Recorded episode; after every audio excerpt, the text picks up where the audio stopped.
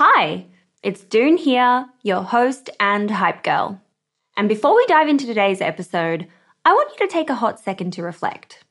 What's that passion, unique experience, or knowledge you have itching to be shared with the world? For me, it's always been about guiding you and cheerleading incredible women to start your businesses. So, what's your thing? You see, everyone's got something they excel at, something they just can't stop talking about. And it turns out that one of the best ways to monetize those passions is through sharing that thing with the world as a digital course product. My life's work has been to chat with more than 600 seven, eight, and nine figure e commerce founders. And it's through those conversations that have led me to creating a foolproof playbook and my go to guide for early stage founders in the form of my first ever digital program, E Commerce Fundamentals. But it wouldn't have been possible without Thinkific. The beauty of this platform lies in its simplicity cute templates and a super easy to use editor. No coding headaches, no tech induced stress, just pure focus on what matters most the content.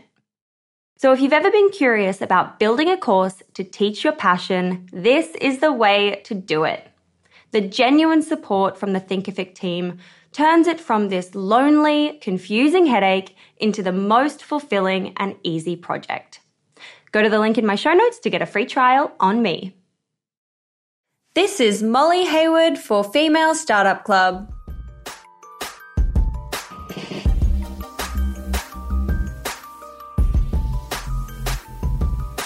Imagine not being able to go to school or go to work because you don't have the products you need during your period.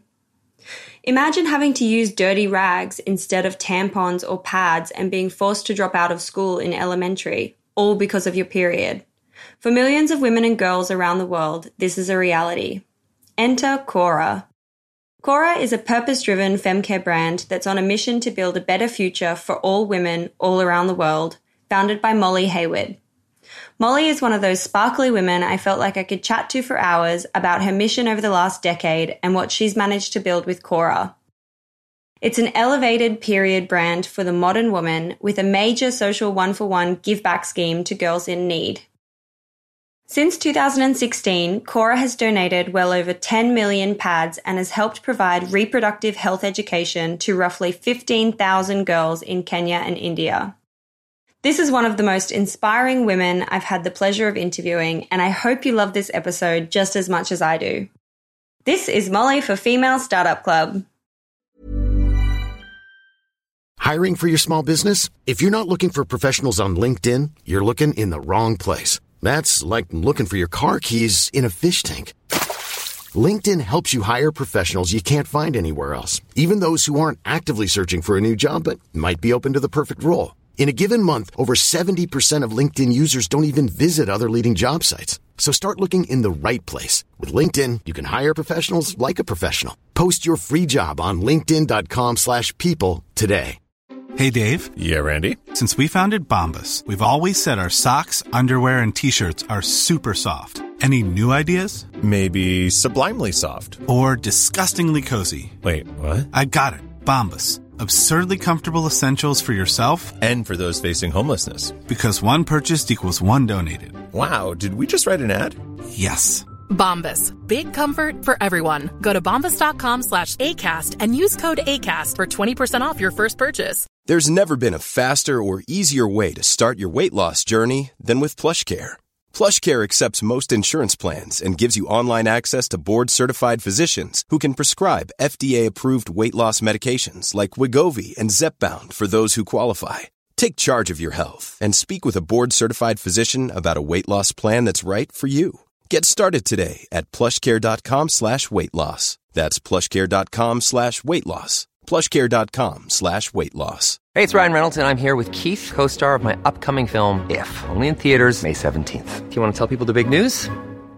All right, I'll do it. Sign up now and you'll get unlimited for $15 a month in six months of Paramount Plus Essential Plan on us. Mintmobile.com slash switch. Upfront payment of $45 equivalent to $15 per month. Unlimited over 40 gigabytes per month. Face lower speeds. Videos at 480p. Active Mint customers by 531.24 get six months of Paramount Plus Essential Plan. Auto renews after six months. Offer ends May 31st, 2024. Separate Paramount Plus registration required. Terms and conditions apply if rated PG. All right. Alrighty, well, let's get started. I want to go back to the beginning of your journey and learn about the how and the where and the why of Cora. Yeah.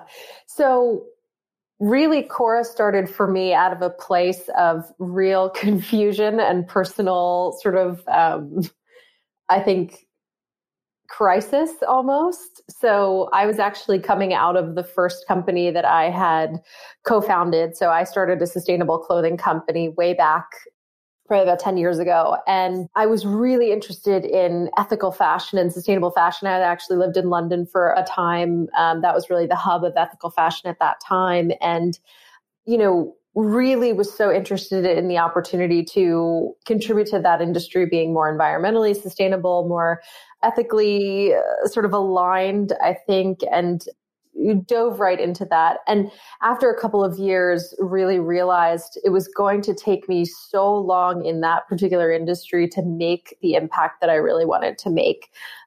And I think as a, I was so young, you know, I think as a 22 year old, I was like super impatient and I just couldn't really see the forest for the trees. And so I kind of made the choice to you know, sell my share back to my business partner and just move on because I was like, I need something that I can really like sink my teeth into and start to feel some really real results.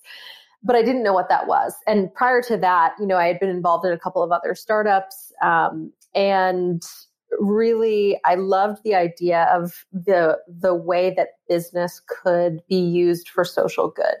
And so that was my whole sort of driving level of interest or driving force in, in my interest in business was not necessarily business per se, but being able to use that as a vehicle for doing, you know, doing good in the world, creating some sort of change. And so I was really at this crossroads. Like I moved back from London. I was back in the US. I had no idea what I was going to do, um, or, you know, what my next project or venture was going to be. And um, a friend sort of called me out of the blue and was like, Hey, I know you have always had a really specific interest in women and girls and economic development. That's what I studied in, in college. And, you know, said, I'm going on this volunteer trip with this organization to Kenya. They're focused on women's health and girls' education, and they have one seat left on their plane. Like, do you want to go? And it was in like a month or something. And I was like, yes, sign me up. And so I went thinking just like I wanted to kind of have a new experience, get back to a place of service, and kind of honestly get out of my own head. And I got there and saw, you know, all of this amazing investment being made into girls' education and women's health. So they were, you know, building schools and clinics, providing girls with uniforms and school supplies. And then as I got to know a lot of the girls in the community, I was sitting with one of them one day and she basically told me that she was home from school that day because she had her period but couldn't afford to you know buy pads. And you know the and, and that was basically what she and all of the other girls in this village would do.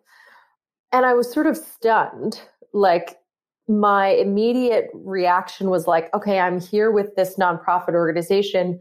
Let me write a check to them. I, you know, like I can make a contribution every month. They can earmark those funds for pads. You know, the girls here in this village will have what they need each month. And then like the entrepreneurial light bulb sort of kicked on. And I was like, hang on a minute. Um, you know, there are probably millions of girls all over the world like girl and these girls. And there are probably millions of women like me who would have that same sort of visceral, empathetic reaction to hearing that and feel like, you know what, I can give a small amount each month, like, you know, the cost of a cup of coffee or a latte every month to make sure that a girl has what she needs during her period. I think number one, because, you know, we've all just had that experience of like not having a tampon or a pad when we needed it. And it's like you can't you can't continue with your day until you have addressed this issue. Um, so we all know kind of how essential those products are to our ability to just function out in the world. But you know equally it really struck me that there i think there is this growing consciousness that you know it is the education and empowerment of women and girls all over the world that is really going to ultimately begin to solve some of our greatest world problems. so taking kind of that feeling and that understanding and that instinct about you know the desire to connect women in need with women in my own society, um, it morphed for me into this idea of creating a brand that really showcased and highlighted this issue and gave consumers a way of engaging with it. So buying, you know, product their products in the US as they normally would, but we would use our profits to be helping to provide pads to girls in, you know, in places like Kenya and we now um, you know, we have partner in India as well. And we also give here in the US. So it really evolved from there. So I came back to the US from Kenya and really started to build that brand and knew that I wanted to not just kind of have that social mission, but also create a line of products that was natural or organic. Um, the brand, I wanted it to feel modern and design led. I wanted to kind of change the experience from one that felt kind of like neutral or negative that made you know i think most experiences historically have made you just feel like you're a 13 year old girl over and over and over again. Libra totally. Um, and i really wanted to elevate the experience and just you know create what i felt like was a brand that represented all the different values of the modern woman and I also feel like at that time, there wouldn't have been many people doing that. Like, I know now there are lots of brands in the period space and femcare. Yes. But back then, like, it really was like a disruptive, forward thinking new way that, you know, there were brands doing the, the social impact um, moment, like, you know, Tom's did the shoes and, you know, there were people doing that, but Warby was doing glasses. Yep. Mm-hmm. Exactly. But no one doing it in this space. Totally. Yeah. It, uh, we were definitely one of the first. Um, and that was both like a, a, really exciting opportunity and also really like daunting. And it was challenging raising money because there was like this sort of lack of proof that this industry was ripe for change from a customer perspective. And so like a lot of the work that I had to do was convincing people that like, no, like women are absolutely like hungry for this type of a shift in their own experience in this, you know, this very personal and intimate aspect of their bodies that's really just been ignored and kind of dominated by like these huge corporations that, you know, kind of promote these outdated notions of womanhood like and yeah that was kind of like the struggle at that time and I think also women were ready for like the subscription model. Like we buy the same exact product every month. Like why not get the convenience message? Like why not get it delivered? Totally. And so you get back to the US, you have to think about like money. Obviously, it's a big startup um, capital sort of thing that you need, you have to potentially find your co founder. What was that process in the early days? Yeah, I mean, I bootstrapped Cora for the first 18 months. And really, I was like using my savings. I was doing a bit of moonlighting. Like, I would find, you know, kind of like odd jobs in business that like people needed help with and really kind of like strung it all together. But like, I, to your point, like, I didn't have enough capital to buy like a container load of my own products yet. And I was really you know, to your point, it was such early days in this category that I didn't even know if women actually wanted a subscription. There weren't subscriptions out there yet for this product. And so I ended up finding a wholesaler who didn't have any minimums. And so I would just order cases of like an existing product, like seven generate, like or organic product, like Seventh Generation. And basically reached out to like 10 of my friends and was like, Hey, I have this idea. If I let you customize a box of organic products and I ship them to you every month. And I also, you know, give a, a month supply of pads to a girl in Kenya or India for every monthly box that I send you. Like, is that something you would pay me for? And overwhelmingly, they were like, oh my God, yes. And so, like, literally just started up in my bedroom, like packing boxes for these 10 women. Um, and funny enough, like I got to sit on stage with uh, the CEO of Seventh Generation like a couple of years ago and like got to tell him, like, I totally, you know, sort of like ripped off your product, unsold like, your product, yeah, sold, resold your product, and that's how you know Cora got started. Um, but uh, yeah, and then it just grew from there. Like they told their friends, and you know, like the sort of initial customer base, which I still considered such a like test group, started to grow, and you know, I was making just enough money to kind of like cover my costs. Like not really, I was still losing money every month, but it was this like validation, and I just had this feeling of like you have to keep going. There were so many moments where like I was out of money, out of energy and um but I just had this feeling like no, this is an important idea. This is this has legs and like you just have to keep building on it. And so yeah, that was like the first like year and a half was just like me pretty much by myself kind of starting to do everything. And uh yeah, like ultimately ended up kind of doing like a Kickstarter campaign and got a bunch of new customers there and raised a bit of money, you know, from that, not a ton, but in the early days, like, you know, I think I raised a little over $30,000 and like that felt like a ton of money at the time. And, uh, and then funny enough, my co-founder and I met, um, because I was invited onto like a TV show that was sort of like Shark Tank, but it was a little bit more like you would be mentored by these investors. Um, and so I was on that show, and at one point, one of the uh, investors kind of pulled me aside and was like, "Hey, you know, I probably shouldn't be talking to you off camera, but I actually have a friend who is working on a really similar idea and like I feel like you two could totally team up and work together instead of potentially competing. Um, and ended up connecting with Morgan and like we just totally hit it off and we were so aligned in terms of our values and our vision for you know the opportunity and the way we wanted to build the the brand and the company. And um and so that was kind of it. Like we that was you know summer of 2015 and yeah, we kind of like worked together to take what I, the customer base that I already had and the brand that I had started to build. And, you know, we were able to actually go out and start raising real money at that point. And that was what allowed us to like start buying our own products and, you know, create all of our own packaging and build a website and, you know, build a subscription platform that actually sort of worked well. And, um, and yeah, kind of like kicked it off from there. We launched the brand officially in February of 2016 as a D2C business. Yeah. Oh, so cool. I just love what you've been doing. When you were on that TV show, had you thought about getting a co founder?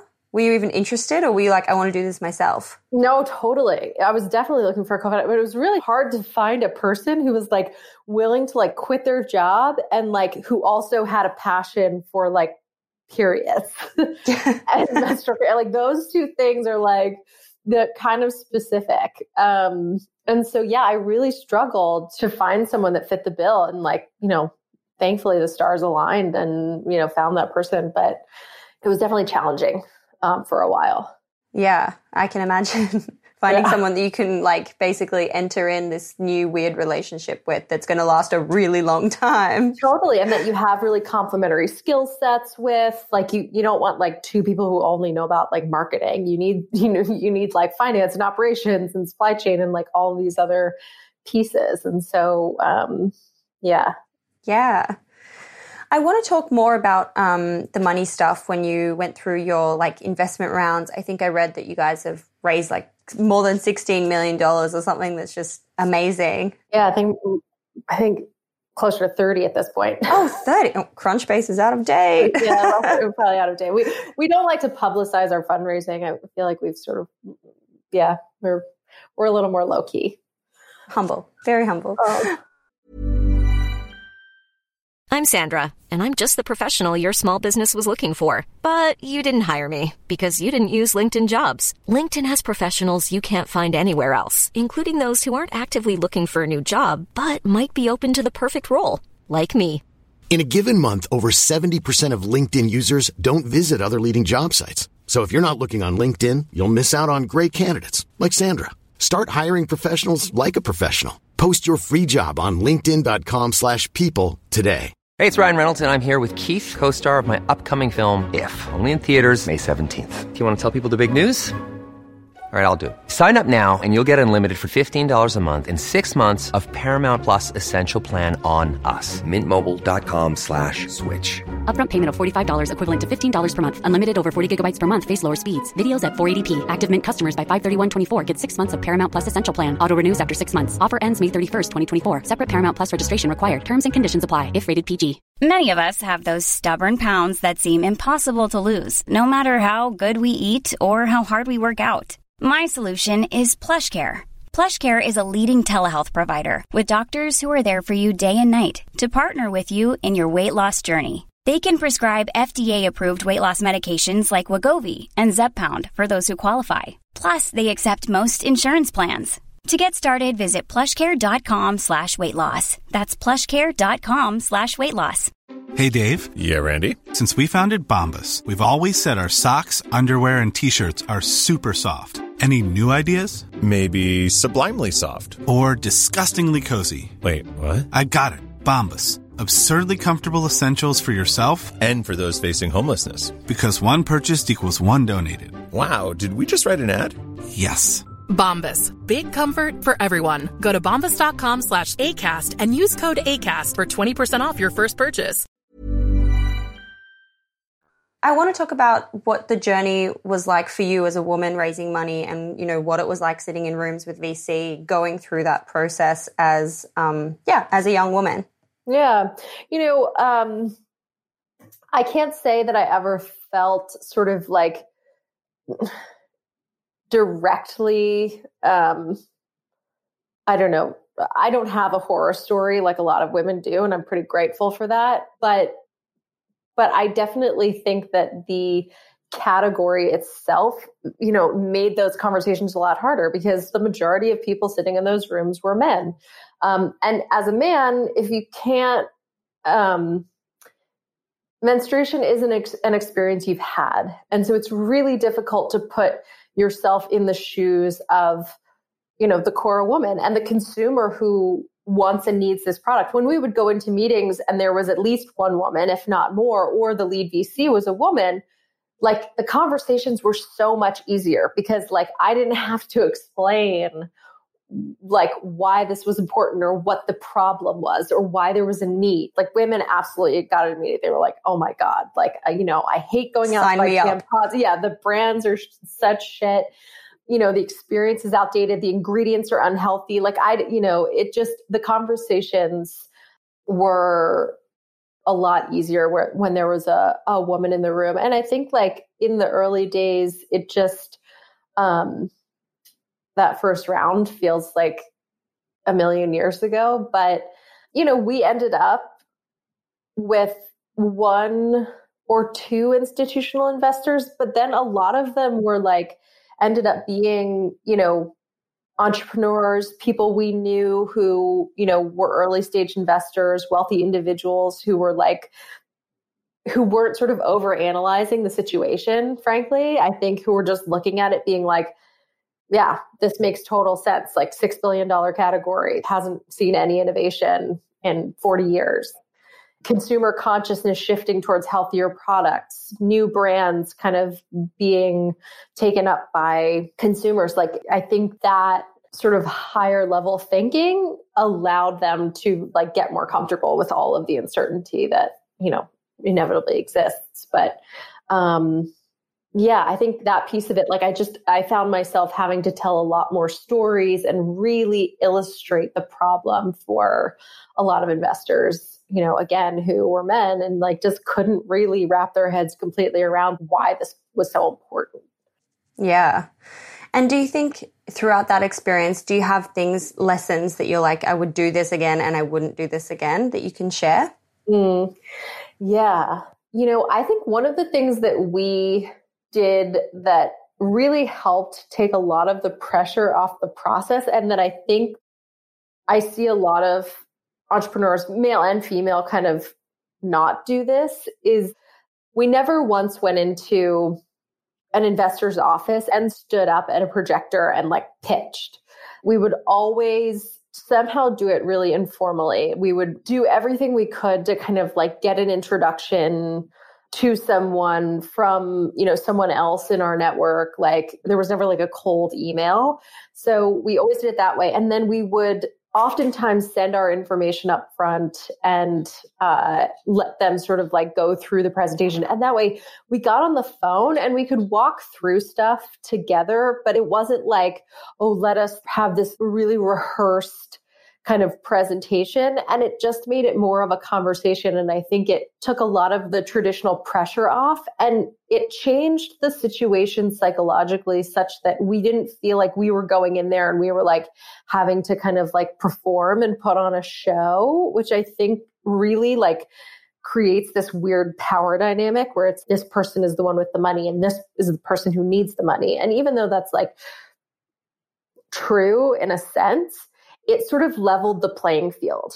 And I think that was a huge lesson. And that's definitely a lesson that I would share and encourage others to kind of potentially heed is like, you know, going in with a feeling like I have something truly valuable here and I'm offering you the opportunity to get involved and to, you know, potentially own a, a small piece of it and here's what we've got going on. We're on equal terms here. Like you can say yes or no. You can you know decide if it's the right fit for you. But that i think really helped to not make it feel like such a stressful process. Um, and ultimately i think you know ended up working working out for us and probably they also got a really good sense of just who you are as like a calm person and not having to be stressed, being like, oh my gosh, I've got to get this point right. And I'm, I'm nervous about standing up here in front of you. Yeah. Yeah. It's sort of, I mean, it, it definitely felt like it lent some credibility. Like you look, you look a little more seasoned when you show up and you expect to be treated as an equal than when you show up and expect to kind of be a supplicant and like, you know, you come in wearing like your suit and you've got like a binder and you're like, mm, don't do that. Like, wear your jeans and your t shirt and just go in as who you are and, you know, like share your story authentically. Know your shit, know your numbers, know your, you know, know your points, but, um, don't be afraid and certainly don't kind of go in thinking you're going to have to like grovel or or like convince someone that you're worthy. Yeah. Great advice. Thank you. Noted. Hard one, but yeah. And I want to talk a bit about at some point, you know, you were 100% a D2C brand, you were um, subscription based. And then at some point, you, I think it was around 2017 that you decided to move into Target, um, and you've since moved into some other retailers and, and shifted a little bit. Can you talk about that experience and why you decided to shift from the D2C model? Yeah, totally. So back in 2015, 2016, like D2C was super hot. I think consumers were like very into this idea of customization, getting things delivered to your door and convenience. Certainly for like the urban millennial, like that was such a an attractive proposition. And um, so that made a lot of sense for us. And frankly, as a business, like that's a model where you have so much more control over the customer experience. And, you know, essentially all you need to do is like build a website and a bit of a marketing machine and like you're off to the races. With retail, like that's a whole other beast. You have to go in and work with brokers and buyers and you have to um, you know, convince them to take your product and how much and, you know, placement and all these sort of like bigger negotiations. And as a small brand, like you're competing for like a very limited amount of shelf space at any retailer. You know, we started off as a D2C brand because it felt aligned to like who we thought our initial customer could be, which was that really high expectation, highly discerning, conscious millennial woman. Um, but we knew from the get go that actually in this category, roughly 70 to 75% of women still preferred to buy their products in store. It was like, I don't want to pay a premium for, you know, delivery to my door because I go to Target, you know, once a month anyway to buy other stuff and I just grab it there. And so, you know, we sort of knew that that was, there was a, you know, existing consumer dynamic at play so we knew pretty early on that we wanted to go into retail. I think we went, we ended up, you know, just really fortuitously getting the opportunity to meet with the buyer in this category at Target really early on. So we had an advisor who's, you know, was a founder and whose products were in Target. And he, um, we basically got him to like take a box of our products with him to, you know, their, their headquarters in Minneapolis and kind of like, you know, um, make a make a secret drop. But here you go, take this. like, eh. um, but you know, we ended up getting a call from the buyer in our category at Target uh, right after that. And she was sort of, you know, Cora's been on my radar for a while. I would love to have a chat with you guys. We were sort of like, great, we're going to be in Minneapolis anyway, like next week. Can you meet? Which of course was not true. We, you know, but we wanted to meet in person. And so we ended up going in. And um, at that time, Target was actually, um, and this is where like the serendipity of timing is just something you can't you know control and you can't sort of um, predict but target at that time was actually just getting ready to launch the sort of their first natural set um, in femcare and Cora, you know, was sort of like it on their list of brands um, that they wanted to bring in. And so we went into that meeting and we didn't know that was all happening. And so we sort of thought like, well, this will be an intro meeting and we'll get to know her. And then, you know, maybe we could probably be ready in a year to launch into retail, but we need a lot more time. Like we're, you know, we're still really young. Um, and we went to that meeting and I think that meeting was in like May and late May. And she sat us down and basically said, you know, I love Cora. I love the brand. I love what you're doing. Can you be on shelf like September 15th.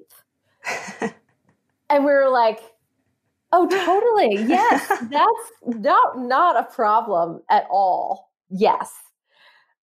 And like, you know, basically like walked out of that meeting and we're like, holy shit. Like, how are we going to be? How are we going to do this? Yeah. How are we going to get, we didn't have retail pr- packaging. We didn't, you know, like our supplier, um, at that time was in Europe. And so it was like, it was like going to be this whole thing. And somehow we pulled it off, like, you know, got product to shelf in 13 weeks, which looking back was just totally nuts. But um, we did it. And like, we've had this amazing relationship with Target ever since and have, you know, really grown our brand significantly there. And that, you know, has also catapulted us kind of into other retailers as well. So, you know, that was, a huge turning point for Cora, I would say, was getting, you know, basically what was our ideal retailer. Like we always said, if we could only go to one retailer, who would it be? And we were like Target, like they're, you know, they're the cool retailer. And uh, that's amazing. And yeah, that was. And I guess it like totally um, fast tracked your vision of going into retail by like a million percent because you were like, yeah, you know, maybe in a year we'll see. We'll see how we're going. We'll see where we're at. Yeah yeah exactly. Yeah it was like okay no we're we're we're doing this now i guess. Oh my gosh that's incredible. And i'm curious to know about like where you are now. I mean obviously the, the state of the world is a little a little weird but in general before you know the pandemic and, and around now what's been working for you in marketing and how you are like acquiring new customers at scale given the size of the brand that you are today? Yeah. I mean you know given our size it's a huge range of initiatives. I mean we we try to approach our customer from like all of the angles where you know that that she's looking to for new product ideas or inspiration. And so um, you know, for us, acquiring at scale, interestingly, is like now so so tied to being on retail shelves. Like we have our D2C business and that business continues to grow really well. And so, you know, like acquiring customers there is is all about the digital marketing. And, you know, so we do all of the sort of all of the things that most brands do to acquire customers online. Ads, Google, all the things. Ads, ads Google, Instagram, like all of the, all of the things. And we do take a really data oriented approach to that. Like our D2C business is like super analytical and we're always just focused on optimization and like understanding our customer better and like who is she and what does she want how much is she willing to pay like it's always this game of like testing and learning and testing and learning But really, in terms of acquiring at scale in this category now, it is all about retail distribution. And so us acquiring customers is really actually so tied.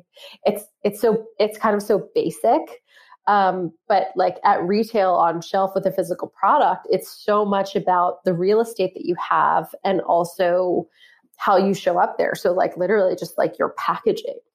And, you know, I think we've been successful on that front um, so far, and it's always an evolution, and we're always optimizing that as well. But like, we really took this approach of like, we want to show up in this really sort of like minimal, sophisticated way that like really stands out from both the old brands and the new brands that are still kind of like just putting a ton of like pink and color all over their packaging and it still feels kind of like girly and and a bit juvenile. Like we really wanted to kind of like level up and try to um, create something more sophisticated. And like that's you know that's just who we are and that's you know how we've wanted to show up. And you know that's worked really well. But i would say for anyone who's working on a physical product or or thinking about going into a, a retail environment like that's something to to really invest in and, and nail from day one is like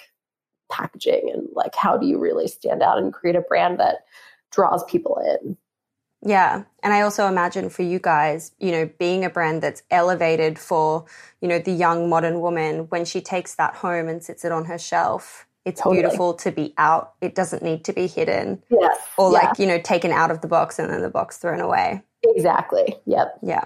Yeah. Wow. Love that. That's really, really cool. Really yeah. cool. Um, the last kind of key question I ask before the six quick questions is what is your advice for anyone who has a big idea? Mm. You know, I feel like my advice is just start, just start working, just start putting the pieces together. Like, you know, like I shared earlier, Cora to me was always a big idea. From day one, it was a billion dollar idea, even when sales were a hundred dollars a month and, you know, like expenses were like $300 a month. But I just had this nagging feeling that I couldn't not do it. The idea of not doing it was like I was leaving this huge opportunity on the table, that I was not showing up in the world and offering what felt like a really valuable solution for both women here as well as girls, you know, uh, in need. Um, and so I feel like w- when you have a big idea, it's like trust that the building blocks are going to be really small, but that you're ultimately going to reach whatever is your sort of like holy grail or the sort of like fulfillment of your vision. I think that having clarity of where you want to go is so important. You know, there are tactics I could share, and there are like, you know, all of the things that sort of have to go right along the way. But I think the essence of a big idea is so rooted in the mind and in your passion and in your ability to make that vision or idea other people's passions too you know? Like that's how you build a team. That's how you bring on investors. That's how you find partners. That's how you know things start to magnetize and sort of like show up for you. Um and so yeah i feel like it's it's like hold the clarity of that vision and then start to just day by day do the small things that build towards that as best you can you know and you're not going to be great at everything um, but kind of being willing to like be the marketer and the ops person and the finance person and the web developer and all the things, you know, for a while in the beginning, like you learn a ton too. Um, and it's not going to be perfect, but have faith in, you know, in that idea and, you know, no matter kind of where you're starting from. That's, that's what I would say. And I always think like, if you just envision like, you know, when you're 10 years from now and you look back and all those tiny little steps, they will have compounded to bring what you're actually working to to life, which is just so important to always remember the compound effect across anything like personal life. If you want to get fit, just go for that walk even, like just start small and the compound effect, you, you'll get there. Totally. It's like I was just thinking before we got on, I don't know what made me think of this. I think I was thinking about like, gosh, how long have I been working on Cora? And like, you know, and it's been like almost 10 years, not 10 years yet, but like eight ish. And I was just thinking, 10 years to overnight success. You know, most people look at what you do and they think like, oh, you just got lucky and you're, you know, you have some special sauce and you've only been doing this for a couple of years and how'd you do it so fast? It's like, eh, it's, it's, it's taken some time, you know? Yeah. yeah. And it's like people forget the ups and downs as well. They forget that there was lots of bad moments where you're really low and you're at the yeah. bottom. Oh my God. Totally. Yeah. I've, I've had plenty of those. I think we all yeah. do. Yeah. Okay. Question number one is what's your why? Oh, my why, like I shared from the beginning, was like, how do I create something that can actually help girls in need? How can I help, you know, to create a better and safer experience um, for girls um, having their periods so that they can go to school, so that they can play with their friends, so that they can feel confident um, in their bodies. And that really morphed into Cora and the brand here. And like, I think it's become the greater why from all those like smaller, more individual things is really like elevating the consciousness of women when it comes to their bodies and the products that we use and the way that we think about these sort of like natural experiences. Um, so yeah, elevating consciousness and and helping those in need. I mean, it's just truly remarkable for women everywhere, for women who use your product and for the women who are also on the receiving end of, of the good that you're doing in the world. Oh, thank you. Number two is what's the number one marketing moment that's made your business pop?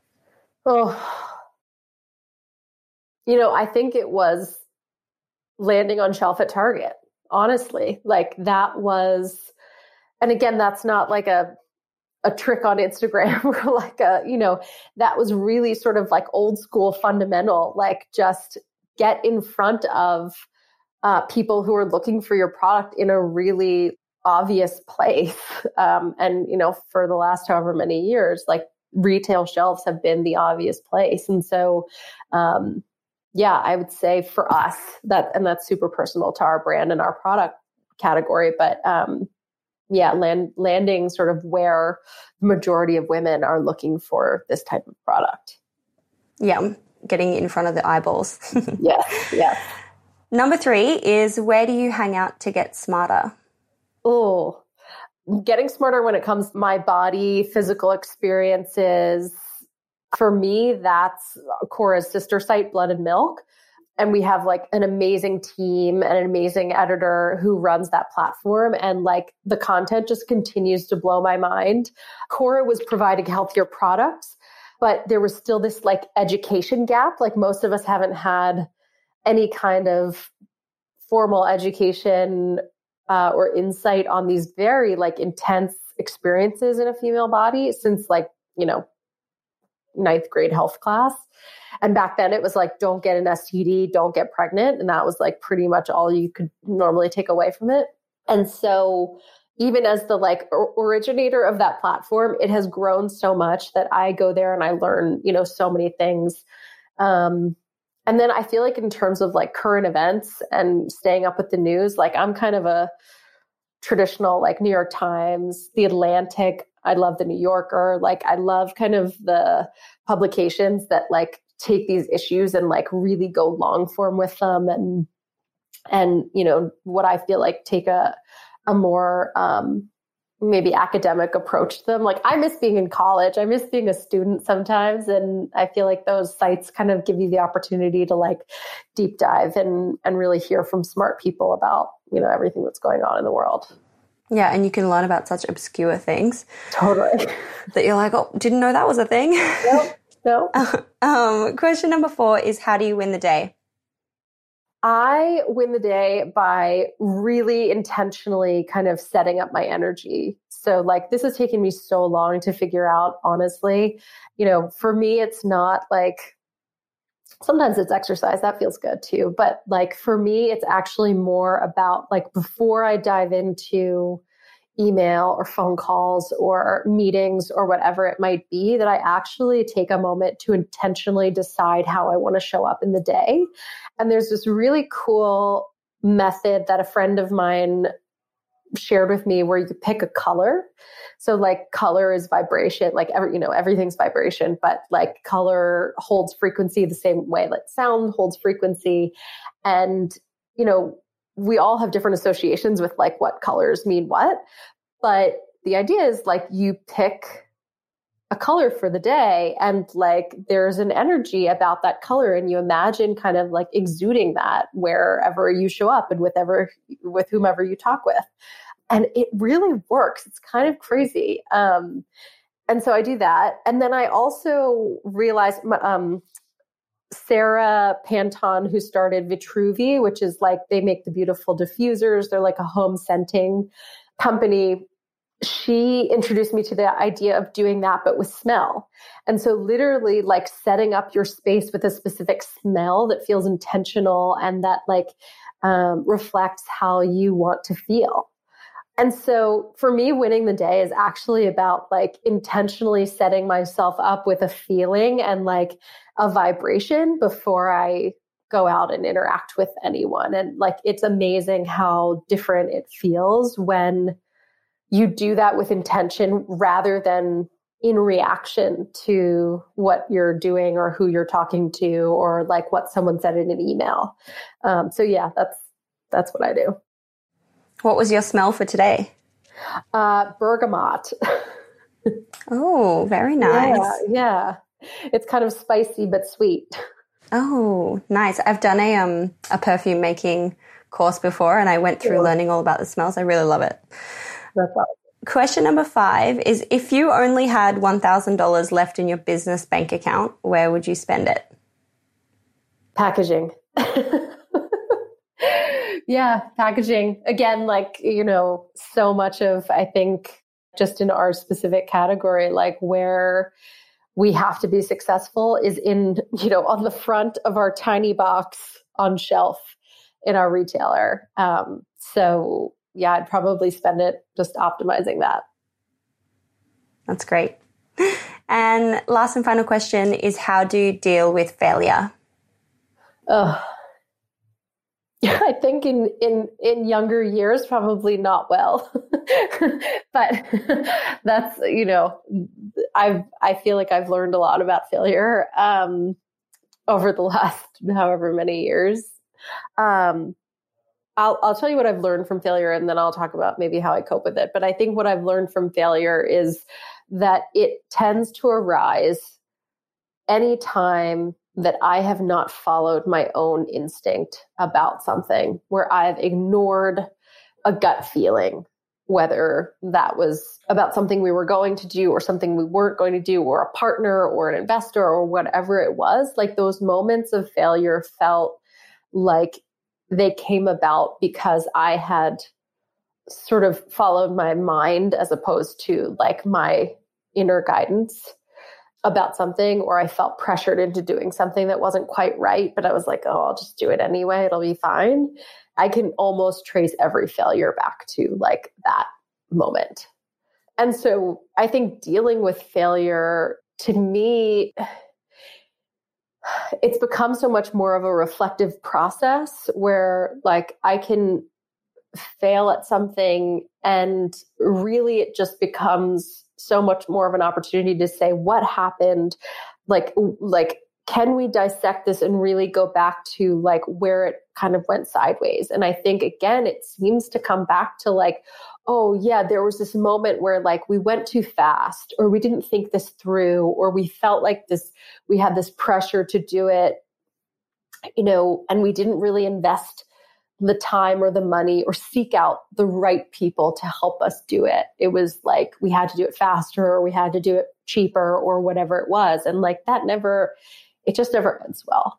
Um and so i think for me it's dealing with failure has I think I have a deeper understanding now of like, this won't happen if you will follow your instincts, if you will like really treat this with a lot of, you know, treat situations with a lot more care and consideration. And, you know, I think I've just come to understand that like it's inevitable and it's part of the process. And, um, you know, it's, it's always going to, to be there and it happens and it happens to everyone. And like, you know you have to tr- i trust that when something has failed or gone wrong it's providing the seed for the next thing to kind of grow out of that hopefully smarter and better and with a little bit more thought yeah take the lesson yes take the lesson Oh, thank you so much for taking oh, the time to record this podcast. I yeah, really love listening so to your story. Oh, thank you. Thank you for the thoughtful questions and conversation. Hey, it's Doone here. Thanks for listening to this amazing episode of the Female Startup Club podcast. If you're a fan of the show and want even more of the good stuff, I'd recommend checking out femalestartupclub.com where you can subscribe to our free newsletter. We send it out weekly covering female founder business news, insights and learnings in D2C, and interesting business resources. And if you're a founder building an e commerce brand, you can join our private network of entrepreneurs called Hype Club at femalestartupclub.com forward slash hype club. We have guests from the show joining us for intimate Ask Me Anythings, expert workshops, and a group of totally amazing, like minded women building the future of D2C brands. As always, please do subscribe, rate and review the show, and post your favorite episodes to Instagram stories. I am beyond grateful when you do that.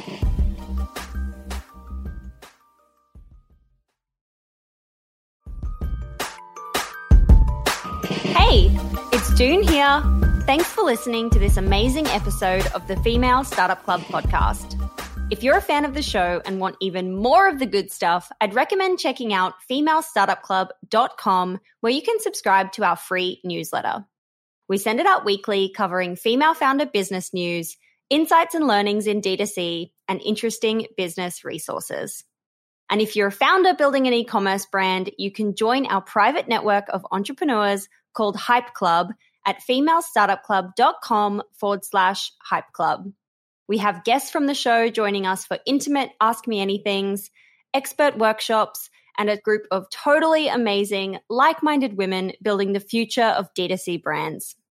As always, please do subscribe, rate and review the show, and post your favorite episodes to Instagram stories. I am beyond grateful when you do that.